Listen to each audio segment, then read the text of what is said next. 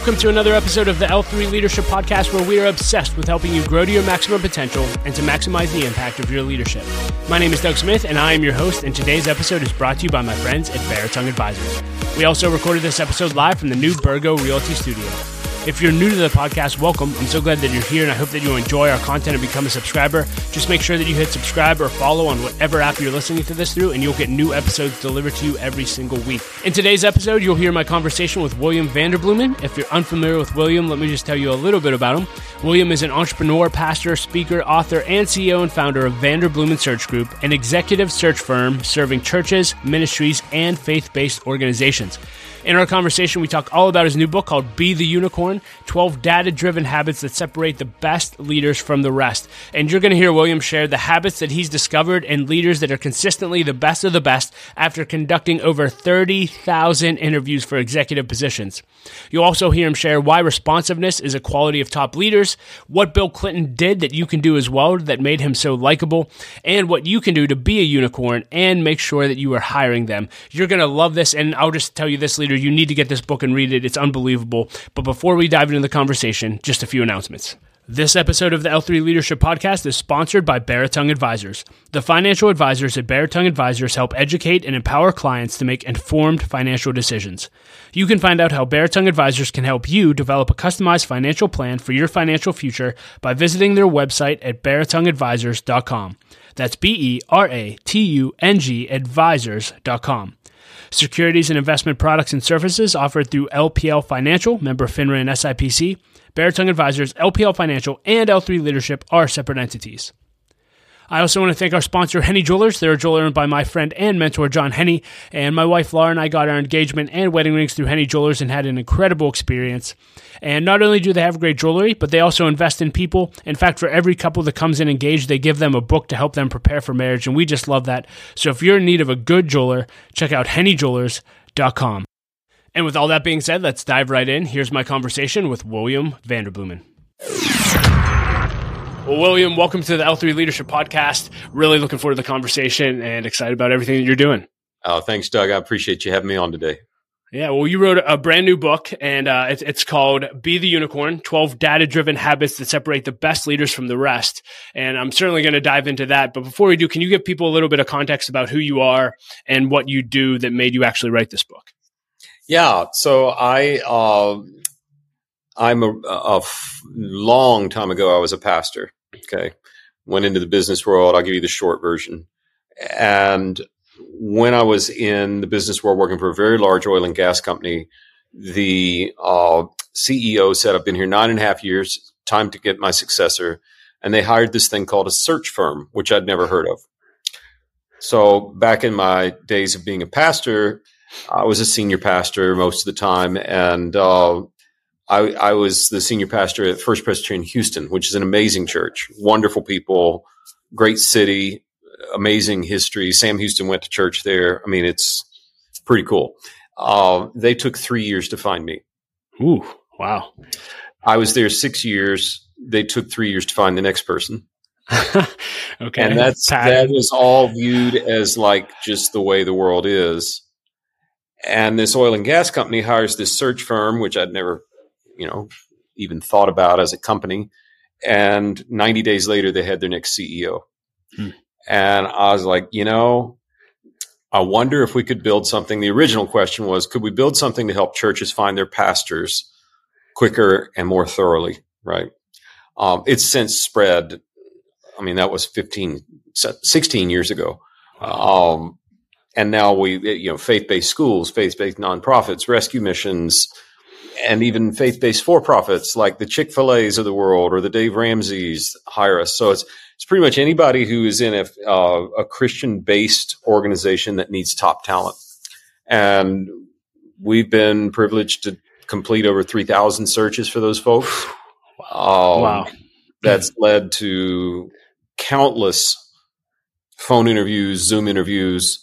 Um, it's it's also led to face to face interviews with finalists for a job, and we've now done thirty thousand of those.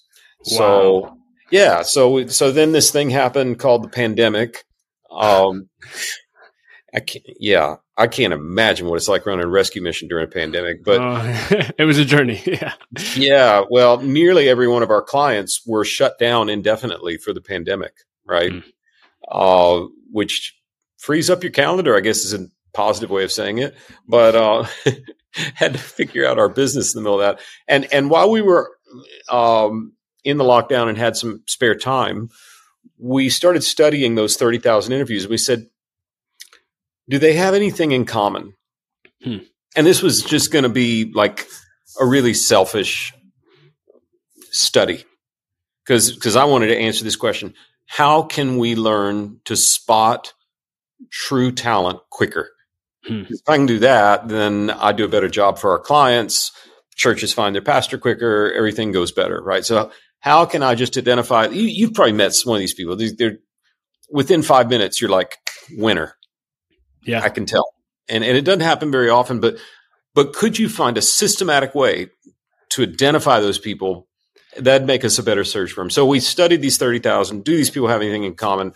And the answer was uh, very, very clear. The answer was yes. And it was not at all what I thought it'd be. And, and it hmm. moved us from selfish research project to book. It, I, I thought, uh, Doug, that it'd be like, well, they're all six feet tall He's top you know, I mean, wait, hey, you want to go biblical? Saul was head and shoulders above the rest of everybody. Right? I mean, literally was taller. Like maybe it's that. Maybe it's uh, uh, they're good looking, and you know, maybe it's uh, maybe maybe it's as simple as he was the quarterback, she was the head cheerleader. Like. Hmm what do they have in common? And the research didn't show me any of that because those are all things you're kind of born with or born into. Um, what we found was there were 12 habits that the best of the best, we call them the unicorns, all seem to share. And their habits, they're the way they behave, not how they look, not what education they receive, not what level of money, certainly not ethnicity or gender. 12 habits that really centered around how well they treated other human beings mm, and, and wow. intentionally. And eh, so you uncover this stuff and I, I, forget who it is. I've got a philosophy minor, which is not super helpful as a businessman. But I remember, um, I think it was Aristotle that said the greatest part of instruction is being reminded of the things you already know. Mm. So uh, the, these twelve habits, like you read the twelve habits on a, a table of contents, and you know, you probably look at me and say, duh, William, I could have done that list. That's simple. You know, I, I, I kid people. We had to kind of cajole the publisher into putting unicorn in the title because they didn't like that word for a while. They like it now. But uh, the the alternate title was just, huh? I guess mom was right because the list mm. is like lessons that you know my mother tried to drill into me, and you know I guess it would be a simplistic book if it were William's musings on his opinions about what makes top people top people. Hmm. But that's not what this is. This is 30,000 data points of top performers, and they all seem to gravitate toward these 12 habits. And they're simple habits that nearly everyone else does not practice. Hmm. And, and so it's now we've got a roadmap. So when we had, when we uncovered this these twelve habits, it's like these aren't traits. These aren't um, they're habits. They're things people choose to do. And when we realized these aren't just now, it's not just I can identify that you're great talent. I can actually teach you to become great talent. Hmm. If you will wow. follow this roadmap, and that's when we're like, okay, that was cute to think it'd help us be a better search firm. But now we got a roadmap that could help a lot of people learn how to stand out, whether they're working at a rescue mission, whether they're a high school senior applying to college, whether they're trying to hire people for their own team. So uh, we, we kind of stumbled across a, a pretty cool learning that we wanted to share with a lot of people. Yeah, and, and I love that this is data driven, and I love how you said, you know, it was nothing like you thought it would be. Um, yes. And why I think this is important for leaders, you know, you mentioned sometimes we just meet people and it's like, yep, they got it, their home run. Like I know it, uh, but other times it's easy for us to overlook someone because they may not look like what we think as a unicorn. And uh, in researching you, I, I, you actually uh, share a funny story with Chris Hodges, who pastors one of the largest churches in America. Can you share that story and, and how insightful that can be for leaders, so we don't overlook unicorns as well? Yeah, yeah. I'm supposed to be the expert on spotting talent, and I, you know, I. Uh, well, a long time ago, there it is. I was, yeah. at, a, I was at a fundraiser uh, for leadership development in the, two thirds world. And a John Maxwell event. And John has been a good friend for a long time. And he said, William, come here, come here. I want you to meet my friend. Uh, okay. And so this is Chris. He's getting ready to plant a church in Birmingham. Now, I had pastored in Montgomery, Alabama before Houston, so I knew a little bit about Alabama. And I looked at him and he, you know, very unassuming, humble looking guy, uh, not six feet tall, you know, not all those things that uh, you would think would be what make the best the best. And, and I just said to him, Chris, uh, that's great, man. You're going to plant in Alabama? He said, yeah. I said, have you ever lived in Alabama? He said, nope. I said, uh, have you got, you know, like family in Alabama? He Said, nope. And uh, do you have any friends at all in Alabama? He said, nope, not one. And just smiled at me. And I just looked down and I said, well, good luck, buddy. and yeah, that's how smart William is. Not. But but I think it's beautiful. I mean, that's what ultimately why this book is so important because I think you know I can speak for myself and I'm sure I'm speaking for everyone listening as leaders we've all done that. We've all interviewed someone who we thought this person isn't it, and then we see them go to another organization and they thrive and excel, and it's like, ah, I missed them. So yeah, frustrating. Think, and so, my more common miss, I'm hopelessly extroverted. and so when I meet someone that I really enjoy talking to, like there's a there's an energy or something, I I used to mistake that as a sign that I should hire them. And that's not at all. that's not what spotting a unicorn is. It's not, do I like them or not? Now, likability is one of the 12 habits. How do I get people to like me and how do I do things for others? But it's not the be all end all. And I think my more common miss is hiring somebody that I genuinely like being around and then finding out that they're no good at the job. mm, yeah. It's so good. Yeah. So people, leaders need to read this book. Uh, I wasn't going to cover it, but you mentioned likability, and I would love to cover all 12, but obviously we don't have time. Um, I would love for you to share about why likability is so important. And I heard you share a life hack uh, as I was researching you about Bill Clinton, specifically about looking people in the eye, the importance of that. Can you talk about likability and why that's such a, a critical factor in being a unicorn? Yeah, well, you know, likability. A, a lot. These are these twelve habits are distilled they're also deeply intertwined. Mm. Okay, so so if, authenticity is one of the habits, the authentic, the likable and the authentic really go together. I, you know, um, I think the more authentic you are, the more likable you become, and that means you don't have to be perfect; you just have to be you, right? Wow. But but the real secret to likability that I mean, I would, there's just some people I pull for, and I don't know why I pull for them. Like it's amazing. Likability is such an interesting thing. You watch a you know a cr- bad TV program where the, you end up pulling for a criminal because they've somehow made like, why am I pulling for the bad guy? Because uh, they're just so darn likable. But you know, as one who has never been called, oh, William is just so likable. I've been fascinated with how I can do better at this. And, and one lesson I learned is people really like being seen hmm. and recognized and noticed. I mean, you see it in a rescue mission all the time. You know, homeless people feel unseen. No one yep. will look them in the eye. They love it when people actually, you don't have to hand out money, but people love, just recognize me. Okay. So I learned this, um, early on from a lot of leaders, the, the leaders that I got to be around and, and the places I served had a whole lot of leaders uh, the best leaders I knew, I could not get them to talk about themselves. Hmm. Wow. They were always deflecting the conversation back to me. And I had this happen with uh, President Clinton. We ended up doing a funeral together, and there was a big rainstorm. So instead of having time outdoors with all his friends from Washington. He ended up holed up in my office with me for a few hours. It was Hmm. weird. Wow. Um, but uh, what a lesson! I mean, he he said, Doug, he said to me, you know, I'm trying to talk to him about him, get him to talk about himself, and you assume politicians are a little egotistical. Want to? Nope, he didn't want to do that. And so I'm trying to talk to him about him, and he looks over on my desk and he sees a brochure where I'm leading a trip in Greece for the, for the footsteps of Paul and the early church and all. that. Oh, you're going over? The, yeah, yes, sir, Mr. President. Well, you ought to look up my friend. I don't even remember the title, but basically it's the Pope of the Eastern Orthodox Church, like the patriarch or whatever the you know the thing is.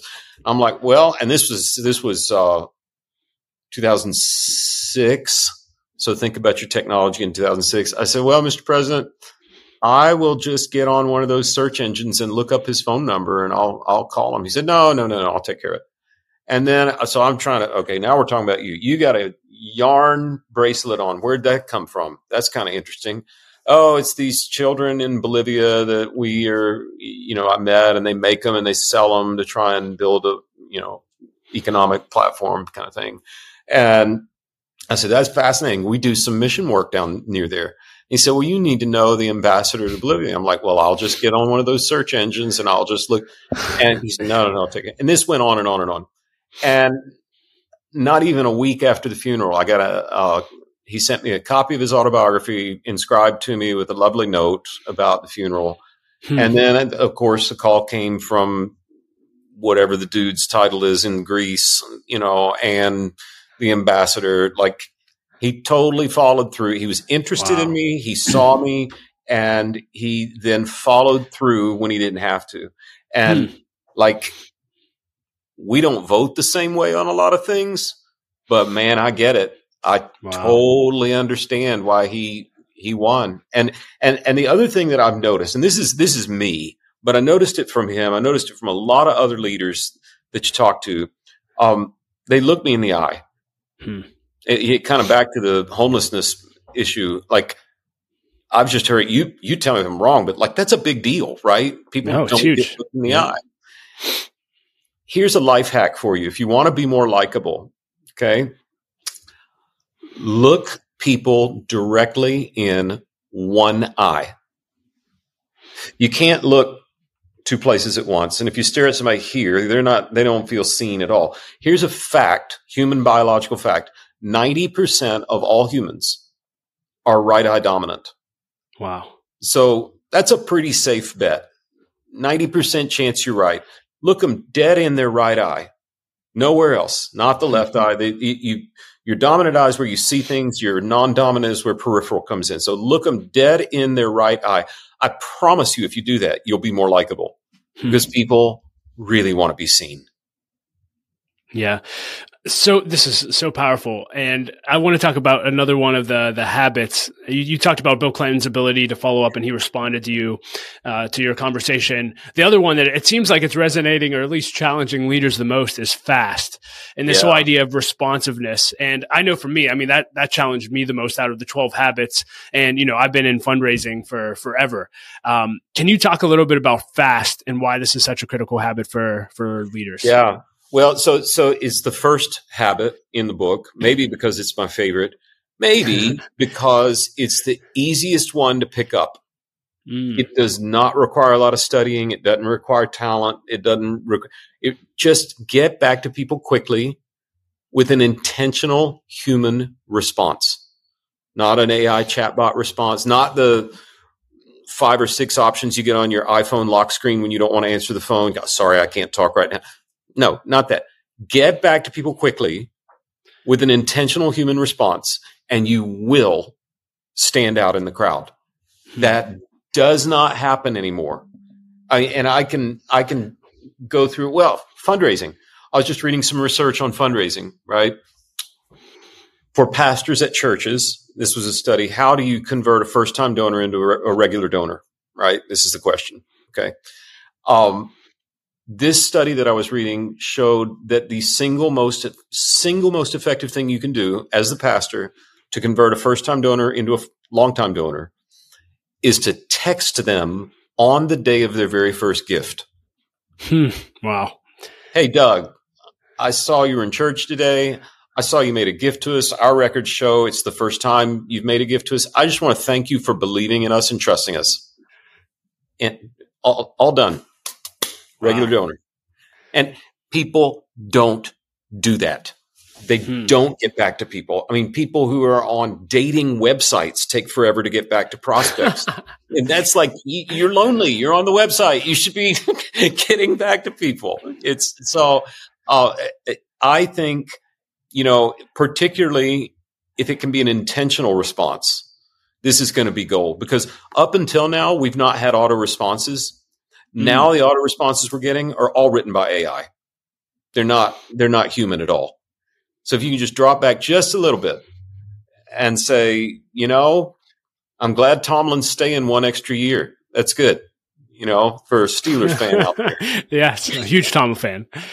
Yeah. So uh, I, I just think in the middle of all the AI noise that's about to happen, and in the middle of a reality where people really don't get back to one another quickly, this is the easiest habit to pick up and and change the way you are uh, make an impression in a crowd.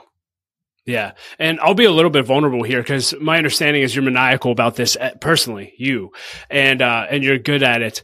Um, I'm curious. I guess I'll throw a few things out there and just see what sticks for you to respond to. But one, you know, you work with executives. I'm assuming a lot of them have executive assistants, uh, do their email. What is, what's your thought on having them respond versus that? And, and just how do you keep up as a leader with that? You know, leaders are in meetings all the time. You know, for me, I have four young yeah. kids under 7 mm-hmm. I get mm-hmm. bombarded in email and text and, and, social. And I, my, I'm a people person. Like I love relationships. I want to stay up to date with everyone, but it is so hard for me to keep up with the demand. And, and I look at leaders, I know leaders like yourself and I see them respond in seconds. I'm just like, how, I don't know if you have any advice for people like me. I yeah. want to get better at this, but I'd love to hear it. Uh, I'm learning as I go.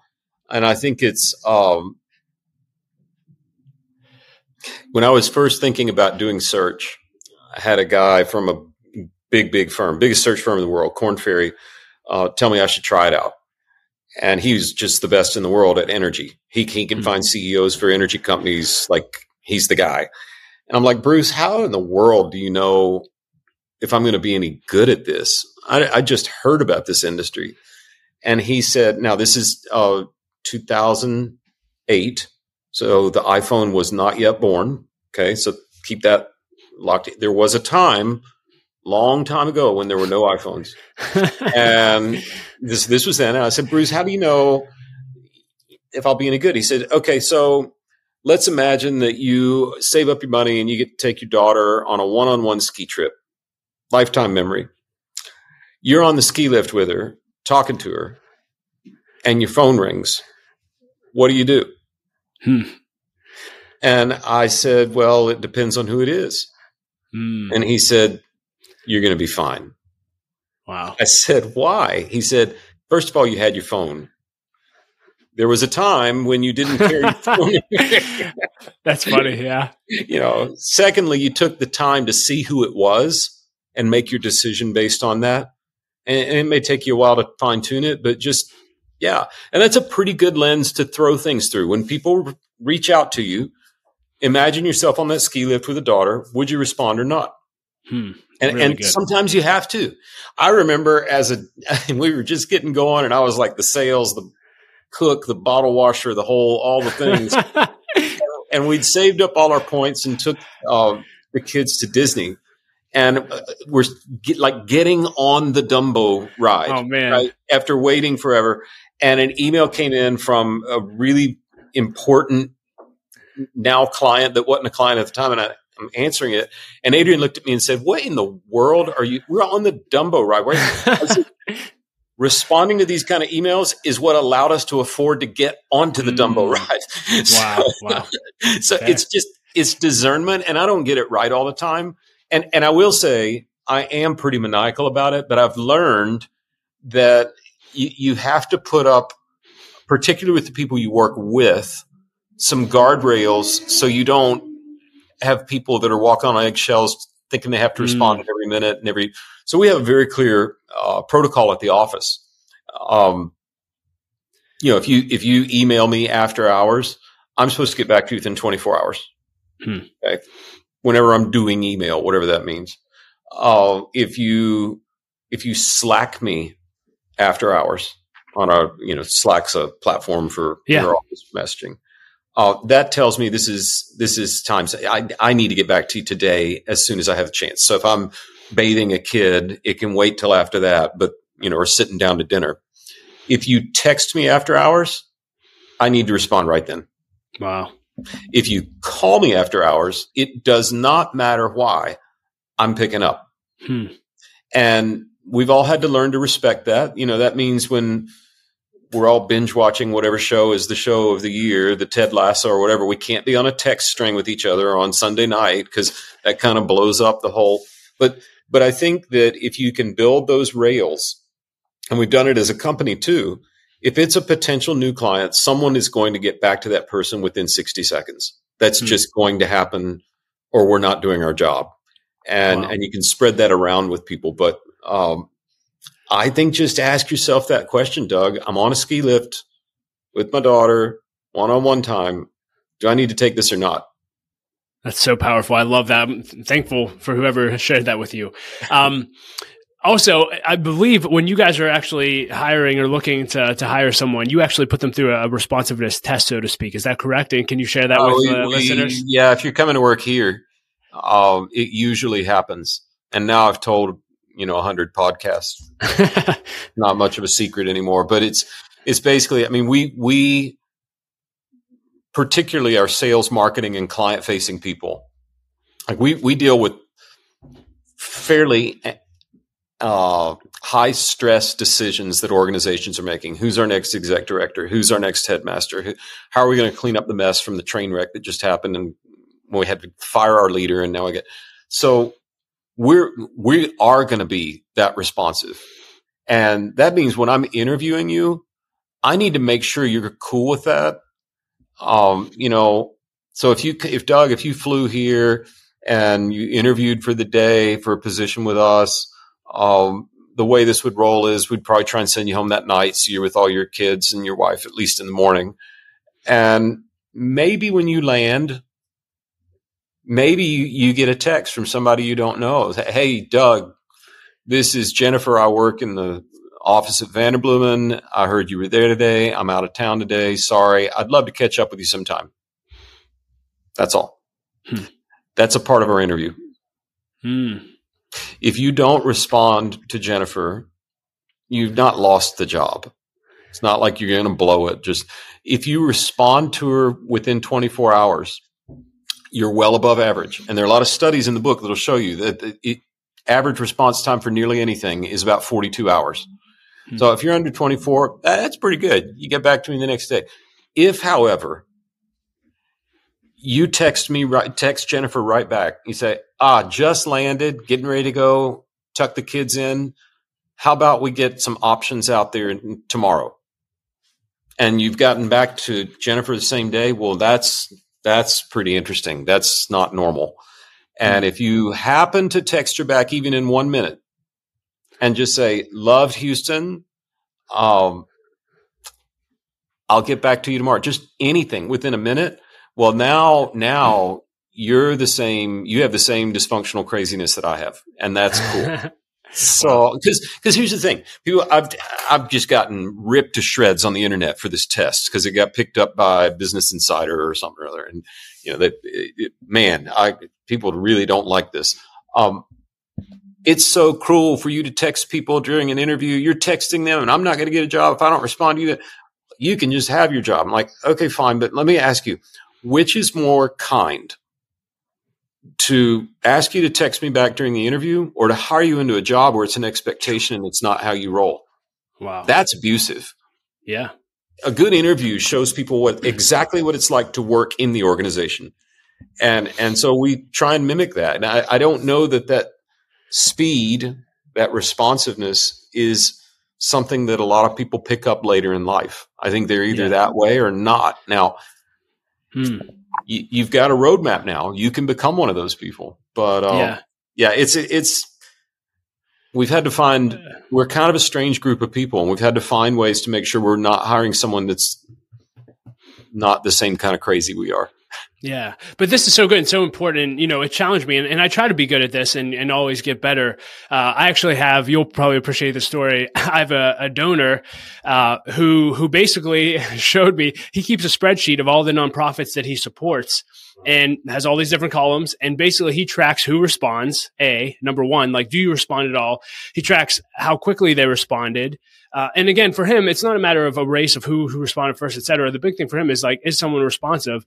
And ultimately, if they're not, you know, that could put their their giving in jeopardy a year. It's like, hey, you must not really care that I give. And you know, I share that with our team constantly of like, hey, every one of our donors may not actually keep a spreadsheet of this, but responsiveness matters. And uh, so I just want to say thank you for for sharing that and for challenging all of us to be better in that area. It's it's so it's important. just the simplest thing in the world. When I was twenty, how old was I? Twenty seven senior pastor of a church in Montgomery.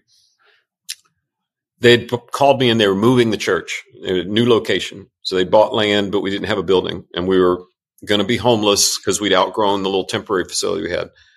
So I'm riding around in the car, going to lunch with a guy who used to be at the church, got frustrated with the way the church, you know, politics and that sort of thing had left.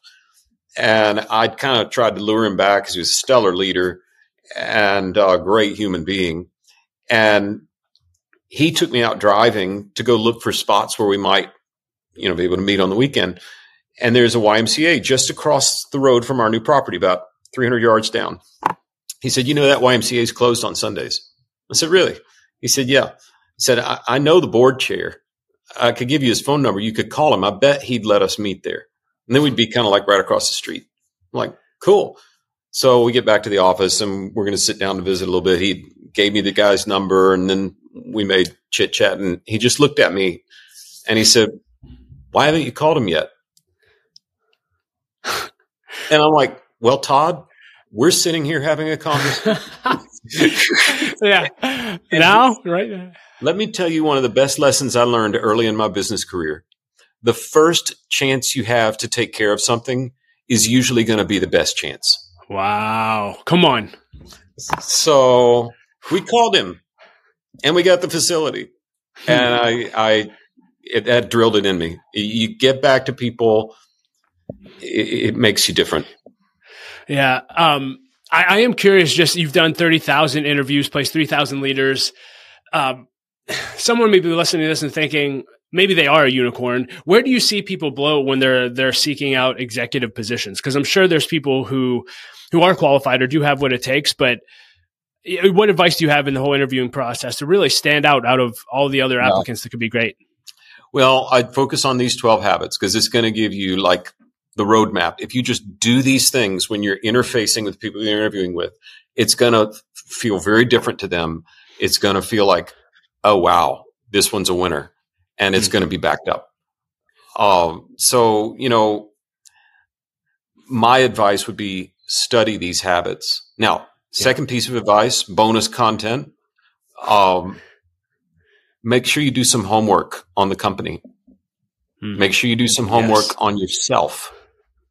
And then show in that interview. First thing, here's a li- this line. This line's worth the whole podcast right here. If you're in an interview, make sure you say this sentence.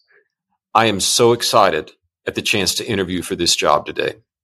Come on. I, yeah. yes, yes, yes, yes, yes. People don't say that. It's crazy. Uh, yeah. And a lot of the workforce right now is Gen Z and millennials, and I'm a huge fan and believer. But one of the big criticisms is uh, they're apathetic. No, don't be apathetic. I am so excited to get to interview for this job today. Now, if you can back it up, here's here it is. Watch this. Let me tell you why I'm excited. Hmm. You're interviewing me for a marketing position in your new software company that's working with AI, and I think that's pretty amazing. Why do I think it's amazing? Not just because AI is cool, because I work best in these kind of environments. See, you're in a frontier no one's ever been in before, and no one really knows what they're doing yet. So you're having to build it as you go and have to face new challenges and learn on the job. And probably everybody in your company probably has this line in their job description that says other duties as necessary. yep. You know what I've learned about myself? I flourish in those environments. Come First on. job I had out of college, I had to build an email list. We didn't even know what an email list was. We had to go find, we started with constant contact, then we went to Emma, and then we started leveraging social media. All of a sudden, we have 100,000 people on our email list and a click through rate that's unbelievable. And we didn't know how to do that. We just went and figured it out. And I thrived in that. And you list two or three more things that you actually have done that show the type of personality that's needed at that particular company. Now, you've shown, oh my gosh, there he studied me and he's interested in me and he's done work that would tell me that he might be able to do that. Wow. And, and cherry on top. Sorry, I'm gonna I'm gonna share one last Come little on. thing. Come on. You, you can do one more little thing. You just say, and here's the thing, Doug. If this were for a bookkeeper job, I, you would not want to hire me I'm so bad at doing the same thing every day. I don't get energy from it. I'll do it if I have to. But let me just tell you, that is not where I have flourished. So new challenges, new part. I'm a seven on the Enneagram. I love a new thing, but same routine every single day. There are a lot of really smart people that are good at that. I'm not one of them. Now you're authentic. You're self aware you're interested in them, you've done your homework. I, it's just, yeah, there you go. Oh, it's one. I mean, and, and people need to read the book, but basically, what you've done the last three minutes is basically, I think you covered like six of the habits, right? and just the way that you communicated, you anticipated, showed that you're a problem solver, you were self aware. Uh, I don't know if that was you scripted or not, but well done. Thanks. Thanks. I've sat in a few interviews. um, I guess the last one I would just throw out there, as far as interviewing too, you know, one of the the habits is connected, and you know, I'm curious what your thoughts are on connected. I'm also curious your your thoughts on how important is someone's platform uh, when it comes to getting executive leadership roles today. Well, I think that depends on um, what industry. I think that depends on what uh, the job is. Hmm. Like consumer goods right now, there's 16 year olds on TikTok that are more influential than the best ad agency on Madison Avenue. True. Because that's consumer goods, and it's should I go buy this pair of shoes or the you know the Stanley Cup? I mean, is there a better example of platform? that was my granddad's lunchbox company. You know, like it was. Yeah. So you know, there are some where the platform matters. Here's what I'm realizing though: the very best leaders don't really lean on that. Mm. It's what happens in the room, and and it might be that they also have a social media platform. But I think you gotta you gotta ask yourself: as fun and attractive as it might seem to have somebody who's got a YouTube channel with two bajillion views, is it going to help them do the job? Mm, and what are they good. like in the room? So, you know, it might help you get in the door, but not by much. Um, you know, the flip side to that, Doug, is I've got some leaders who refuse to do social media, refuse to do platforms. And um, while I might not get super impressed because I'm not seeing them while I'm doom scrolling, I also never see anything that they've posted that they wish they hadn't. Hmm. Oh, come on. People yeah. with the biggest platforms often have a pretty significant number of things they'd like removed from their digital footprint. yeah, it's crazy what people leave on there. Wild. Yes. Well, William, unfortunately, we're running out of time. And so thank you so much. And if you're listening to this, you know, please go out and buy a copy of the book. We'll include a link in the show notes and all of those things. But as we wrap, I'll just leave this really open ended. Any other advice you want to leave leaders with today? I, I think it's pretty easy to get discouraged out there. I'm not going to get noticed there's so many people younger than me in the workforce. They're, you know, I'm old and irrelevant, or there's so many older people and I can't seem to break through, or it's just hard to hard to feel like you're noticed or you stand mm-hmm. out. That's always been the case, but it's even more right now. There are five generations in the workforce right now sharing the same space. First time it's ever happened. And that means it's crowded and then you throw the noise of social media out there. You throw a sixth generation that we're working with, you know, Gen X, Gen Y, Gen Z, Gen AI is going to change the workforce. Hmm. Skills are going to get less important. human to human skills are going to get more important. So if you're feeling a little bit like, like it's crowded and you can't stand out, this could be the way for you to say, now I know I'm going to stand out and be irreplaceable at work. Hmm. Well, thank you so much for all of the nuggets today. Uh, so yeah, good. Sure. And again, game changing book, leader, go out and get it. And uh, hopefully we can do this again sometime. Doug, thanks so much for having me and thanks for what you're doing. Appreciate you and uh, joy to be with you. Thanks so much. Well, leader, thank you so much for listening to my conversation with William. I hope that you enjoyed it as much as I did. You can find ways to connect with him and links to everything that we discussed in the show notes at l3leadership.org forward slash 410. And as always, leader, I like to end every episode with a quote, and I'll quote Aristotle, who said this The greater part of instruction is to be reminded of the things that you already know. So good. Well, leader, know that my wife Lauren, I love you, we believe in you, and I say it every episode, but don't quit. Keep leading. The world desperately needs your leadership. We'll talk to you next episode.